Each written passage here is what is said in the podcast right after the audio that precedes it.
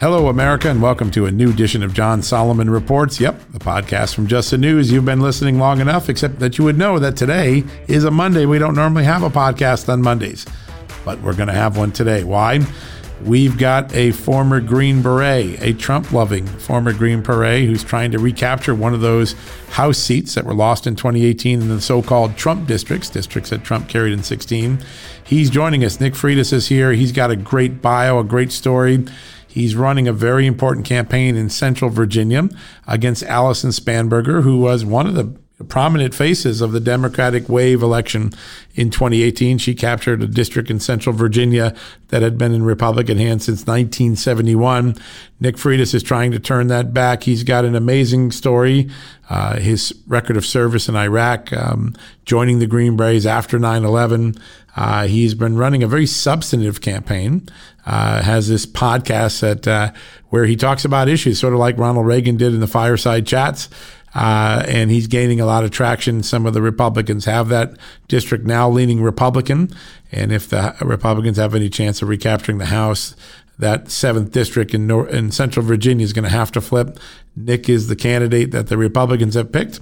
And we're going to be speaking to him about all things election, about Virginia, about Governor Ralph Northam. Yes, he's had the blackface controversy. He's also had some really strong liberal policies that Democrats are cheering on that have alienated some of the moderate and conservative residents of the state of Virginia, where I live, by the way. Uh, so we're going to have a, a, special conversation. This is one of the 30 key contenders in the House races. We haven't been talking a lot about them lately because we've been focused on the presidential race and COVID and uh, Russia. But today we're going to talk to a real live contender in one of the most watched closely watched districts in the House uh, for the fall November election. Nick Freitas will be joining us in a second. Uh, we're going to go to a quick commercial break, as we always do at this point. Please remember to sponsor our great advertisers and uh, sponsors. They do tremendous uh, work for us. We're very lucky to have them. When we come back, I'm going to do a quick uh, top on a story that we broke this morning on uh, Just the News. You're going to want to hear about this. And Twitter, a double standard. Adam Schiff, inaccurate tweets Wait a second. What are you talking about? I'm sure you're going to believe it when I'm done. We're going to the facts to back it up. First, this commercial break. We'll be right back. Can't pay the IRS? Haven't filed in a while? Receiving threatening letters? Yeah, it's about to get worse. The IRS is hiring an army of agents targeting hardworking Americans like you. You need warriors on your side. You need Tax Network USA. Tax Network USA employs brilliant strategies to solve your IRS problems quickly and in your favor. For instance, they've discovered a limited time special offer that the IRS is willing to waive $1 billion in penalties. Find out if you qualify before it's too late. Never call the IRS alone. Let Tax Network USA attorneys handle it. They have preferred direct lines to the IRS. They know which agents to work with and which to avoid. They've resolved over $1 billion in tax debts and offer a best in class guarantee. Schedule your free consultation now. Call 1 800 245 6000. That's 1 800 245 6000 or visit taxnetworkusa.com slash victor taxnetworkusa.com slash victor all right, folks, welcome back from the commercial break. Very grateful that you're here today. Uh, special podcast on a Monday. Uh, the reason we have a special podcast, we've got a special guest, Nick Freitas, former Green Beret, served our country in Iraq, a rising star of the Republican Party, particularly in Virginia. He's here to talk about his race against the liberal uh, Congresswoman, uh, Allison Spanberger, one of the people who won a 2018 House race in a Trump leaning district. Uh, he's going to tell us how he's going to try to win that district back in the fall. But before we get to Nick, I wanted to quickly uh, just go over uh, a story that we broke today on Just the News. Uh, a lot of people are talking about uh, the incredible double standards that they see in Facebook, Twitter, social media, Google.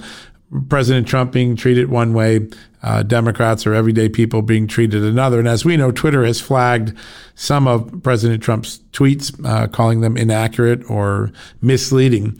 And so we decided to go take a look at Adam Schiff. Now, he's got a big uh, social following, over 2 million social followers on Twitter alone. And we went back and took a look at some of the tweets he had during the Russia scandal, the bogus Russia scandal, the collusion, delusion. And we found uh, more than a dozen clearly factually inaccurate, factually misleading tweets, things about Carter Page, things about Russia collusion. And guess what? Twitter hasn't flagged any of them, even though the evidence is sitting out in public to show that some of the things that Adam Schiff claimed on Twitter are uh, inaccurate, misleading, untruthful. I'll just give you one good example. Uh, uh, back in uh, February of 2018, Adam Schiff um, tweeted out something to this effect. Let me give it to you. Uh, it confirms, meaning a document that the Democrats put out, the FBI acted appropriately and that Russian agents approached two of our advisors and informed your campaign that Russia was prepared to help you by disseminating stolen emails the FBI acted appropriately.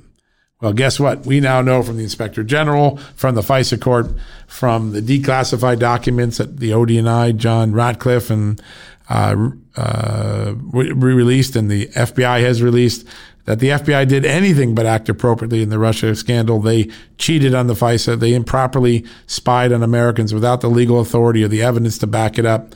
So Adam Schiff's tweet is sitting out there, much like he has tweets against George Papadopoulos, Carter Page, um, and nothing has been done by Twitter.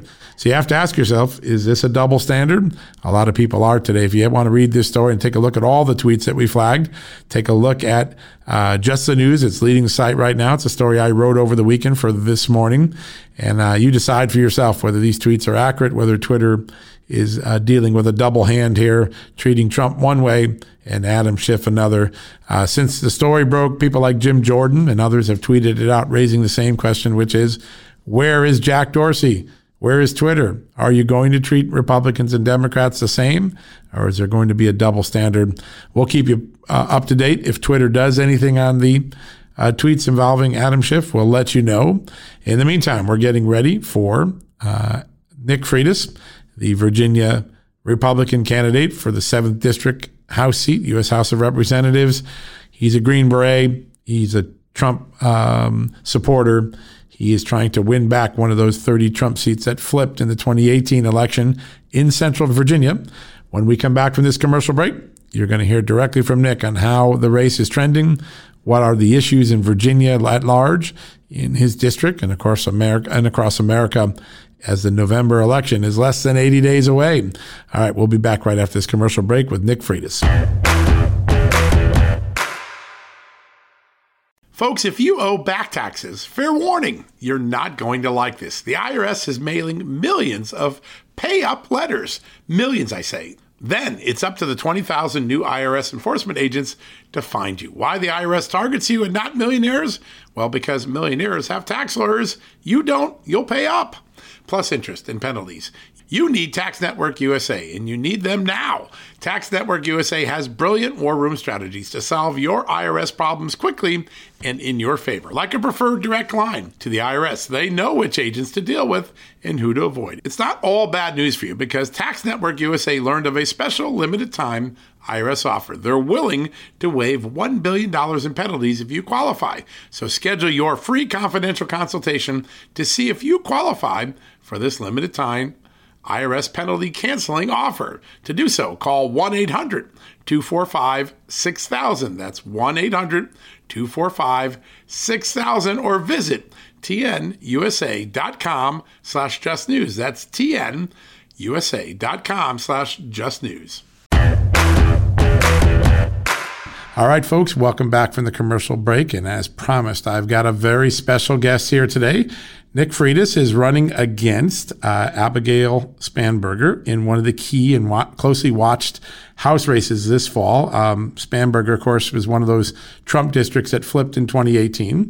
And Nick, uh, a combat vet, a um, member of the Green Berets, a member of the 89th Airborne, uh, served his country uh, remarkably and now is uh, making a big run for office. So, Nick, uh, welcome to the podcast. No, thanks for having me on, John. It's a pleasure to have you on. So, tell us how are things going in this race? This is one of those 30 swing districts that everybody's watching as the bellwethers in the fall. What's the race look like right now? It's actually looking very good. This district is fundamentally Republican. It's probably about an R plus six district. The only reason it was lost in 2018 is because the Democrats got people to vote in record numbers, whereas Republicans only maintained your kind of your typical midterm results. And we lost by less than two points. But the last time a Democrat won the seat was 1971. So we wow. we have a great opportunity to take this seat back, and I think everything's trending in the right direction in the seventh district. And so, for our listeners outside of Virginia, this district's in central Virginia, in the Culpeper area uh, based, and covers a pretty large part of the central part of the state, correct? That's correct. Yeah, all the way down just north of Petersburg, uh, just uh, west of Richmond, and all the way up north into uh, Orange and uh, Culpeper counties. Right. So, uh, true Virginia country there. The um, describe a little bit about what sort of things in your well let's talk about you first let's just describe your background a little bit so you uh, you grew up in virginia correct no, actually, I was so I was born and raised in uh, Northern California. That's right, Northern California, right? Yeah, and your mom was involved in politics, right? She was. My mom was a um, she was a, a, nurse, but she was also the head of the local Republican women. And I, whenever I get home from practice from high school, whether it was wrestling or uh, you know baseball or whatever it was, she'd always look at me and she goes, "Why aren't you knocking doors?" and so she had me she had me going out there. Well trained for the job you got now. Oh yeah, no. Well, I'll tell you what. She, I mean, just an incredible lady. She took us, me and my brother, on missionary trips uh, all over the world. She she had a, just a deep sense of patriotism, but also this real deep commitment that you know you have a personal responsibility to help your neighbor. It's not something you delegate out to the government. And uh, she really taught us uh, an appreciation for what we have in this country on on multiple levels. Well, you showed that appreciation and that commitment because you enlisted in the army, right? Joined the is it the 89th Airborne you joined? Uh, no, so I, oh, I sorry, 82nd Airborne. 82nd. I'm sorry. First unit, yeah, right. and then uh, 25th Infantry over in Hawaii, and I got to my unit over in Hawaii, and about three months later, 9/11 9/11 occurred. Yeah, and so I volunteered for Army Special Forces, better known as Green Berets, and did a couple of tours over in Iraq uh, with that unit. And I, I loved being in Special Forces; great unit it, it's an amazing uh, group, and that what our special operators go through, particularly in the post 9/11 era, where deployments are multiple, and uh, it's an amazing group of people, and their dedication is uh, beyond anything any everyday American could even appreciate until you see what they do. How did the the war experiences sort of shape your your views? You know, coming into politics after you leave in 2009, what what what issues and what experiences there I think define what you know what political views you, you take today. Sure. Well, I always tease that in, in special forces, you specialize in unconventional warfare and counterinsurgency, which really prepares you for domestic politics these days. Good but, point. No, I think there was a there was a couple of things in my military service. Uh, one, I was always raised very patriotic, and and it really just solidified that when you're serving with people that are some of your best friends, and you're watching the the effort and the sacrifice and the danger that you're going through together. And you know, there's a there's a lot of philosophy on the left that says that when you join the military and when you're fighting, it's just for the man on your left and your right or the woman on your left and your right. No, it's both. It's for that and it's for love of country. There wasn't a single person I served with that didn't have a, a deep, abiding love for this country and what it represented. And so to experience that service in those sort of situations was very impactful on me. I think the other thing too that really struck me was the idea of what what it was that we were fighting for. And one of the things that was very, um, really kind of changed my, my career path was when Barack Obama got elected in 2008. I was on my second tour in Iraq. And he was the first president I can remember in my lifetime that really ran on this notion of wanting to fundamentally change the country. And it struck me as just terrifying that here we were overseas fighting for greater representative government, greater liberty, uh, you know, and at home we were losing the hearts and minds of our own people that were trying to adopt political philo- a political philosophy really rooted in this idea of more government intervention into every aspect of our lives. And right. so, I, I, really felt that it was necessary to engage, you know, in the battle of ideas back at home. And so that's that's what put me on this path. And I didn't think it would lead to elected office. I, I got out there. I volunteered. I helped other candidates. I, I did a lot of, you know, talking on how do we argue for the principles that we believe in and how do we argue for what America really stands for in an effective way, especially to younger generations. And through doing that, I got asked to run for the House of Delegates here in Virginia. And I've been serving there for the past five years. And then unfortunately, when this seat was lost in 2018, I got asked if I would consider running for Congress and take those arguments to the national level. And so that's what I'm doing. That's amazing. Now you moved to Virginia right after you finished your your service, correct? I did. I did. Yeah. I, would always, I first visited Virginia when I was 13. I, I, love American history. And if you love American history, there really is no better place yeah, to be than Virginia. It's ground zero. And, oh gosh, I, I, fell in love with it when I was 13, 14 years old. And, and I remember when I was in the military, I had a friend of mine stationed in Virginia. I drove up here to see him because I was down at Fort Bragg, North Carolina at the time. Right. And I said, I, I want, I've always wanted to live in Virginia since I first visited here. I said, but I want to, I want to get a little bit of property, a little bit of room. And, and we drove out to Culpeper. I drove him for a day and I said, yep, this is where I'll live. And seven years later, I, after two combat tours and, and moving here, we, we found a little place in Culpeper and that's where we've been ever since. That's fantastic. It's a beautiful community. For those who aren't familiar with Virginia, it is it is God's country. It's one of the most beautiful areas. Madison, Culpeper, uh, Orange, that entire area there, so beautiful. The um, so, uh, in your time in the House of Delegates, you've you've developed a record. What are some of the things you're most proud of in your time as a state legislator that you bring now into this congressional race? From, from a legislative standpoint, I, have really focused on how do we empower individuals to have more control over their lives. And so whether that's greater government transparency and people understanding how the government is spending or sometimes mismanaging their tax dollars, I've gotten legislation passed on that. When it comes to giving localities more control over things like career technical education and preventing Richmond from having this one size fits all approach, uh, that's been very important to me. We've got some good legislation passed there as well. Property rights.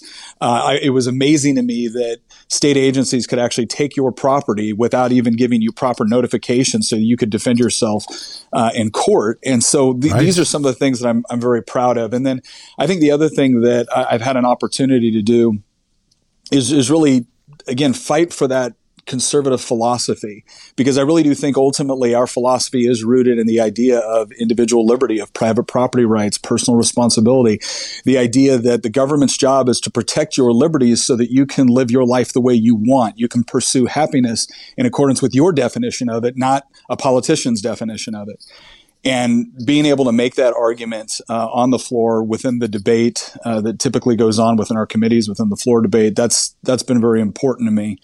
Uh, because ultimately this this is about expanding the American dream to as many people as possible. And I don't think you get there if you do what the Democrats are currently suggesting which is rewriting and in many cases denigrating what the American experiment is all about in the first place it, it is remarkable. And in physics, they say, you know, uh, for everything, there's an equal and opposite reaction. And so if Barack Obama is the big government, one size fit all, your philosophy is sort of the opposite uh, reaction that grew out of that Obama era.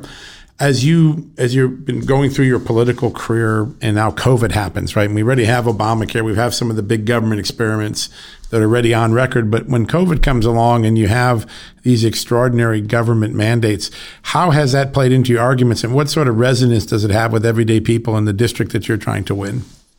Well, you know, it's, it's interesting because I think you see a very clear contrast between the way a lot of Democrats want to address this situation and the way a lot of the Republicans do. And unfortunately, the press does the drumbeat. I mean, I think it is an absolute dereliction of duty on behalf of the press that Governor yeah. Cuomo is polling so high right now when he's arguably done one of the worst jobs across the country in managing this. And it just goes to show that this is what happens when you put politicians in charge of micromanaging things. Uh, when you allow the free market to operate, when you allow free people to engage in creativity and innovation, innovation and adaptation to incredibly challenging circumstances, they do a much better job. And you, you see that with things that I, I had multiple small businesses in my district calling us, calling us up, begging us to please help them with the small business administration. And we would do what we can there, but then we would point them in the direction of the 30 day fund, which was put up uh, by investor Pete Snyder. And it was because he, he recognized how difficult it was to be a small business owner. He had been there and he wanted to create something that would help these guys pay the rent and, and keep their doors open as we were going through this service, and they would be waiting for weeks, months on the SBA and the 30 day fund, which was put up by the private sector, would have something to them within a week or two. And, and you see the same thing with a lot of our manufacturers, everything from car manufacturers to distilleries, you know, transferring over to uh, hand sanitizer, car manufacturers transferring over to ventilators. Right. When, when you allow people maximum ability to be able to operate and adapt and use their creativity and voluntary cooperation, you're able to adjust these things much faster and much more effectively. I, I, think it's very telling that one of the one of the few things that the governor in Virginia did that I actually agreed with was he started suspending all of these state regulations we had, which made it harder to get doctors and nurses and clinics into every part of the district. Now, this is something we've been fighting for long before there was ever a healthcare crisis. Right. But I, I find it interesting that as soon as there is a healthcare crisis, the government is even at sometimes forced to admit that it's the one standing in the way of, of properly addressing it. And so I, I, think that's the contrast that we're going to have to play. This is not a debate about one side wanting to help people and the other side not. This is really a debate about what is the best way to do it.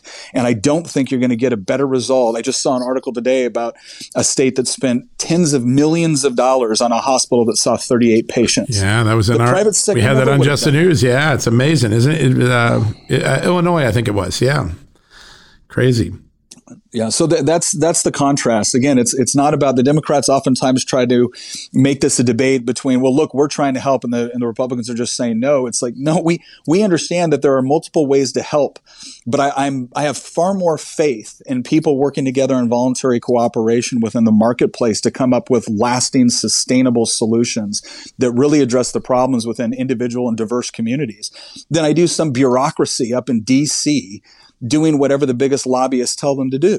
And so that that's the difference.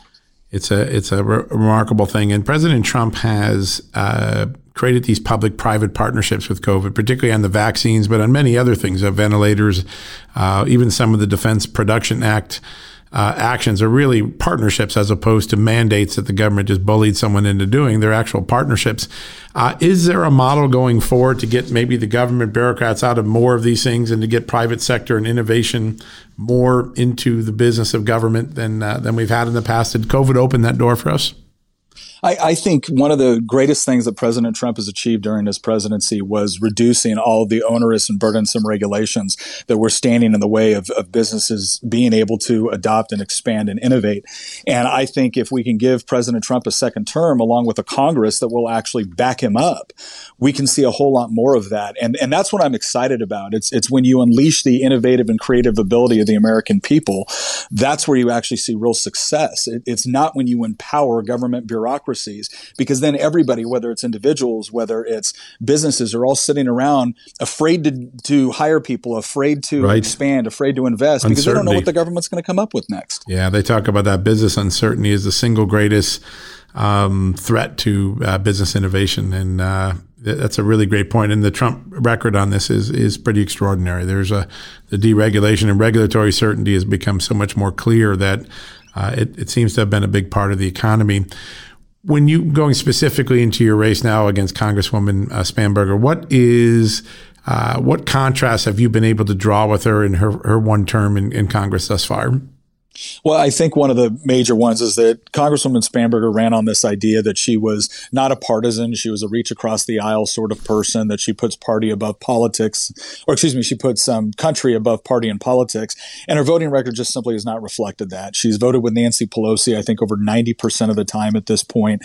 When it comes to any of the substantive legislation that Democrats have tried to get through, she has always been right there voting along with them. I, I think there was some great opportunities that she could have shown some genuine contact contrast, and instead she she walked the party line the entire time. And you know, if if she had campaigned, excuse me, if she had campaigned as someone that was a left leaning Democrat that was going to vote more in line with Nancy Pelosi and the squad than she was what she said when she was campaigning. And that, that would have at least been intellectually honest.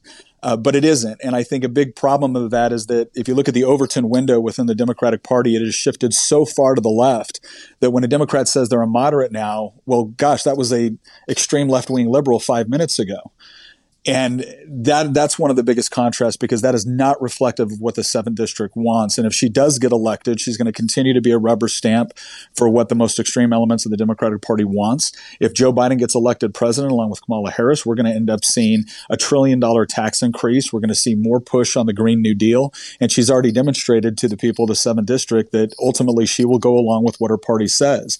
And I, I, think what we're looking for here is again expanding uh, the opportunities for the individual and for family is not um, more power to Washington D.C. And uh, uh, are you seeing those sort of messages resonate now? I mean, this is really this is an election where you're asking the district to come back to its natural home, right? Come back to Republic, republicanism, conservatism. You, are you seeing people embrace that after watching uh, Congresswoman Spanberger's record for the last couple of years? Uh, yes, one one of the things that's interesting is for a freshman congresswoman, she has an amazing amount of name recognition within the district, but she's not polling very well. And the reason for that is because again, people are wise to who she is and what she's actually done. So the the typical campaign commercials, when she ran the first time on this pure potential, and she didn't have a voting record that people could actually refer to, it was a lot easier to buy into the narrative that she was selling especially at a time where people were, you know, clamoring for for what they saw as unifying figures. Right. Well, I think right now with everything that's going on with COVID, with everything that's going on with our economy, with cities on fire right now, and, and let's be honest, the cities that are having the problems have been under almost unilateral democratic control for at least the last five decades. So we, we've gotten a picture of what happens when you have unilateral democratic control. And I think more and more you're seeing people that, regardless of what their problems are with, with the various political parties, regardless of what their problems may be with different political figures. When they walk into that polling booth, what they're thinking to themselves is, can my business really sustain a trillion dollar tax increase? Can I really afford for my electric bill to double yet again if they pass the Green New Deal? Can I really afford for my kids not to be able to, you know, get a good education? Can I really afford a, a society where when I pick up the phone and I call the police, nobody shows up? And again, politics aside, I think people are going to look at that and say, I'm sorry, but the Democratic Party has become un- completely unreasonable on too many core fundamental issues. Yeah, that, that is going to be the argument we're going to hear all fall long. What is the polling in the district? Do you have any numbers, uh, public or private, that just give us a sense of what the district looks like right now? Uh, sure. The, the last polling that I think we've seen from the RNC shows that the district is overall trending at about R plus six right now, so which is, again, come great news for us. Um, but uh, we have to, we have, one of the most important things we have to do is we have to keep our fundraising numbers up so that we can continue to compete in the battle of ideas. Right. And Abigail Spanberger has gotten a lot of money in. She, one of her ads talks about how she never takes corporate PAC money. Well, no, she takes money from Pelosi and Bloomberg and Tom Steyer and all these other groups right. that get, you know, millions in, in corporate PAC dollars and then they launder it through their organizations and give it to her. So it, it's about keeping parity. And so far we've, we've done a good job. We've been very impressed with how engaged voters are right now and how they're, they're not falling for the same typical uh, political tricks that you see happening every election cycle. Now you you have experience obviously in counterinsurgency because you you work with the Green Berets in Iraq. When you look at some of the tactics that we've seen with Antifa and the pro, uh, the rioters and protesters uh, around the country, people who really aren't interested in racial justice, which is the stated cause, but rather in causing causing chaos, maybe bringing socialism to America. What tactics did you learn as a as a military man that can be useful in this environment where you see basically urban warfare? I think the attorney general used that term the other day. You know, in some of our cities, what can we do to put to rest some of this chaos, this violence, this attacks on law enforcement, which are clearly illegal? What do we need to do? You have a city in your backyard, right? I know it's not in your district, but Richmond's had some of these protests. What do you think we should do better to um, to quell this violence and get America back to stability? Well, you know, it's interesting. When you go through special forces training, one of the phases of training, you actually learn about what it is like being a POW. You actually learn about things like communist and socialist propaganda and how it's utilized and how it attempts to manipulate things in order to achieve its political objectives. And so it, it's again both fascinating and terrifying to me to watch organizations like Antifa and other ones who, when when their leaders are being open and honest, they talk about the fact that they they come from a Marxist ideology. And that Marxist ideology is all rooted in the idea that you know you're not an individual, you're you're essentially irrevocably tied to a class. Right. And that class is constantly at war with every other class. And so it is by its very nature an incredibly divisive political philosophy. And the only way that you beat uh, a bad idea like that is with a good idea. And I think more and more when you see so many of our students that have gone through an education system and a higher education system, which, which has taught them a caricature of what free enterprise is about, taught them a caricature about what Western civilization is about, a lot of our argument is actually explaining to people, sometimes for the first time, what it is we really believe and, and the beauty of a philosophy which is rooted in the power and the inherent worth of the individual. And when we talk about the individual, it's not because we don't care about the community. We just recognize that the building block of community, the building block of society is individual rights. And if you're not protecting those individual rights, then there's no way you're going to actually provide a, a, a society of, of security and prosperity for the community in general. And so it, it has to start with individual liberty. And I think when you see what's going on within these cities right now, you know, there, it's amazing to me how they're they're constantly accusing President Trump of, of being this tyrannical strongman, and it's ridiculous because the the president, if he wanted to, could have used the executive power under the Insurrection Act and, and really come in hard in some of these cities. But he actually respects federalism. He actually respects constitutional limitations on his own power, and I think one of the things that we have to do really comes to that once again getting our argument out there, not the caricature of argument, but our argument out there on how when, you know, local governments have a role to play, state governments have a role to play, federal governments have a role to play. I think one of the most important things that we can do at the federal level right now is we need to provide for more educational opportunities and school choice. We don't need the federal government micromanaging local education. I think when it comes to the way that um, the police consolidation movement started within the 1960s and 70s, uh, I think that was a real problem. We need more community based policing. When you have a community based police force, you typically get far better results. Right. Uh, instead of this anti law enforcement as an institution diatribe that we're seeing coming from the left. So I, I think one of the most important things that the federal government can do is once again recognize that it doesn't have all the answers. Uh, one of the most important things that our, our governor should be doing in Virginia is when you do have a state of emergency like we saw in Richmond, I think it is very telling that when there was going to be a Second Amendment rally in Richmond, he called a state of emergency two days before it even happened, brought in police from all over the Commonwealth, brought in gates and fences to, to cordon people off. Right. And there wasn't a single arrest of a, a pro Second Amendment protester. They picked up their trash when they left. There was probably close to 30,000 people there for that, for that protest. And it was entirely peaceful. And yet when Richmond was on fire, and Antifa was standing in the way of a fire truck that was trying to get to save a small boy in a burning building he still didn't call for a state of emergency. Mm. He waited beyond that. And so really what this is about is people once again taking responsibility for their own communities and recognizing that the you know the, the Democrats' solution to every problem is give them more power. Well, they have controlled these cities for 50 plus years. And the schools are worse off. The healthcare isn't any better. The tax base through businesses is leaving because they don't feel like they can be protected or their property rights will be protected. Right. And the Democrat solution is once again put us in charge for another five decades and we'll fix it. Maybe it's time to try something else. It's uh, speaking of Northam. Yeah, I remember a time when Republicans tried to court him. They thought he's a guy that could come over and sw- flop, uh, flip the Senate uh, a few years ago, but he has turned out to, particularly since the the blackface uh, uh, yearbook photo controversy, he has really drifted leftward. And I'm I'm curious, is that going to have an impact? Obviously, he's taken action against uh, guns. He's taken action on on health care. He's taken action on taxes what um, I just read the other day that they're going to impose a car tax or a tax on people who have electric cars and hybrid cars because they don't use the roads enough to, for gasoline. So we're going to tax them for that. Uh, do you think his record plays into your efforts to recapture your district? Has he gone too beyond the the red purple natural tendencies of a Virginian? Uh, no, absolutely. And, and again, Ralph Northam is actually a perfect demonstration of what we're talking about on the current status of the Democratic Party. Because you're right. Five, ten years ago, Ralph Northam was considered very much a middle of the road, moderate Democrat. And you look at him now and you would never make that assessment. Pretty much whatever the most extreme elements within the Democratic Party in Virginia have wanted, he has done it. He yeah. has doubled down on it. He vetoed a bill that would have had stiffer penalties for repeat domestic violence abusers. Mm because it had mandatory minimums in there. And he was adamant that they weren't going to do any more of that.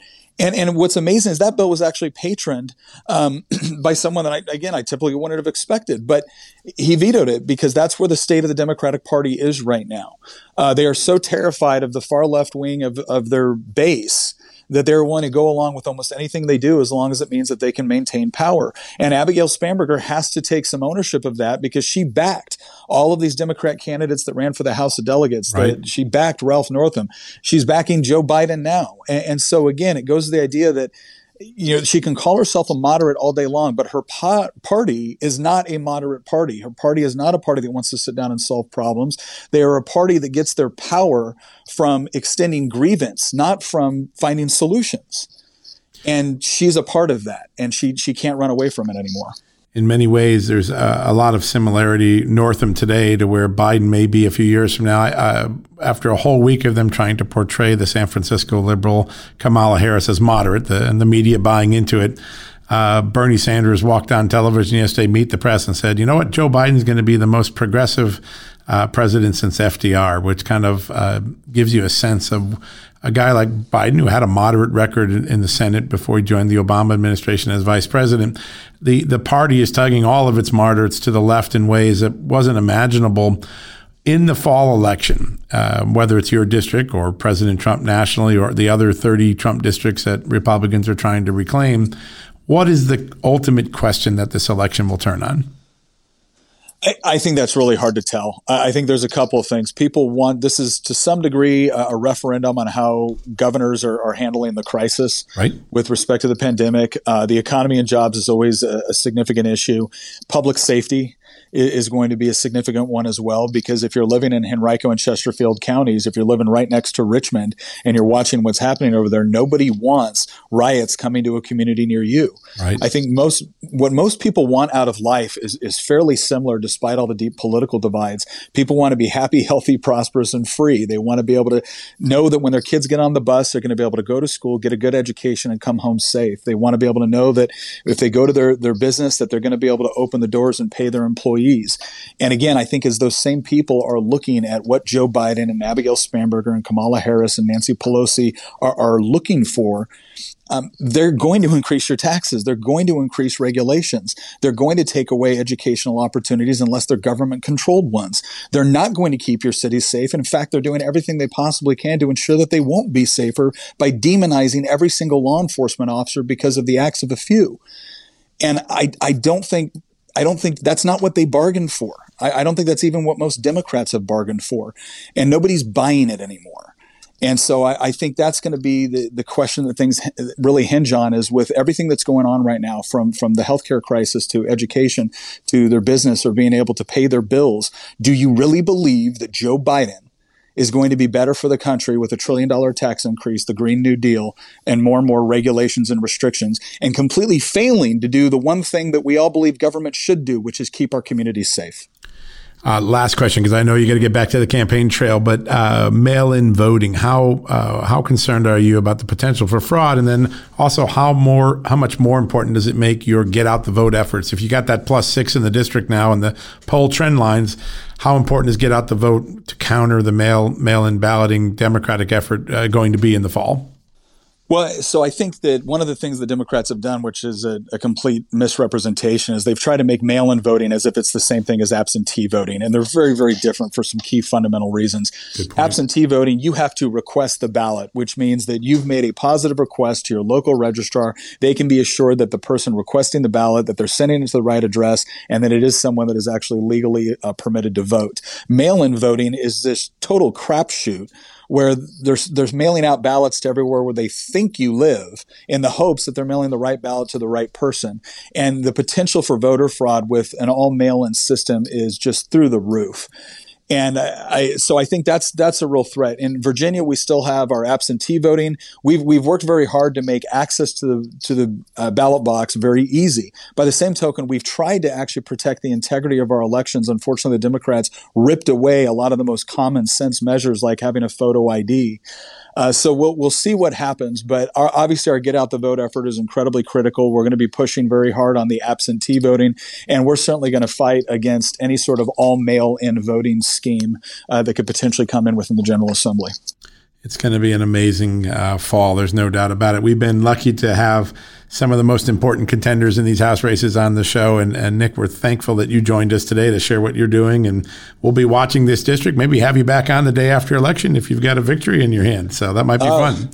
Would would love would love to be. And if I could, real quick, if if anybody does want to learn more about our campaign, they yep. can always go to nick4va.com.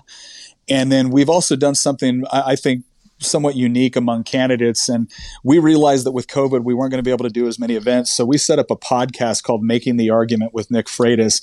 And we specifically go into all these different policy solutions and, and policy positions. And we explain wow. what is our approach to solving problems because the Republican approach is not just saying no to what the Democrats want to do. It, it really is expanding opportunity. And we go into very, very specific detail on the policies we support and why we think it'll be beneficial to all Americans. So the Reagan fire Fireside Chats brought to the uh, iTunes world, huh? Yes, sir. How about that? That's great. Well, what an idea to have substance in an era of political uh, silliness. That's really great, Nick. I appreciate you mentioning that. All right. Well, we're going to let you get back to the trail. And, folks, we'll be back right after this commercial break to wrap things up for the day. Folks, if you owe back taxes, fair warning, you're not going to like this. The IRS is mailing millions of pay up letters. Millions, I say. Then it's up to the 20,000 new IRS enforcement agents to find you. Why the IRS targets you and not millionaires? Well, because millionaires have tax lawyers. You don't, you'll pay up. Plus interest and penalties.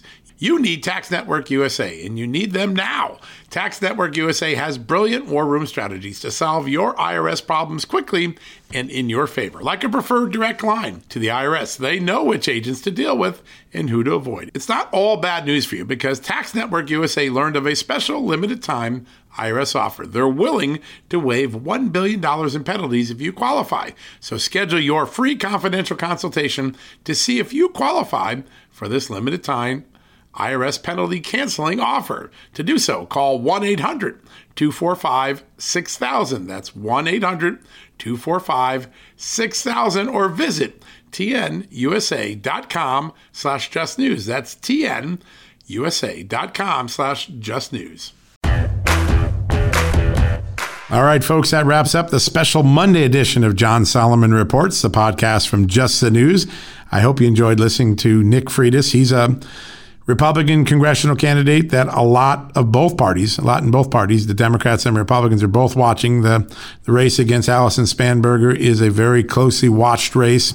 She's one of those Democrats that captured a Trump leading district in 2018 during the midterm blue wave. And the question is, can Republicans recapture that district as they did recently in uh, Orange County, California, with a, a Republican winning a special election out there? More to come, but you should keep an eye on that going forward. It's uh, one of the most important watched races of the year, and um, we'll keep you abreast on that. Right now, we heard Nick say it's leaning Republican. We'll see if that holds. It's all going to come down to get out the vote. Can Republicans muster enough votes at the ballot box to match the mail in ballot efforts that the Virginia government and uh, the Democrats nationwide are mustering?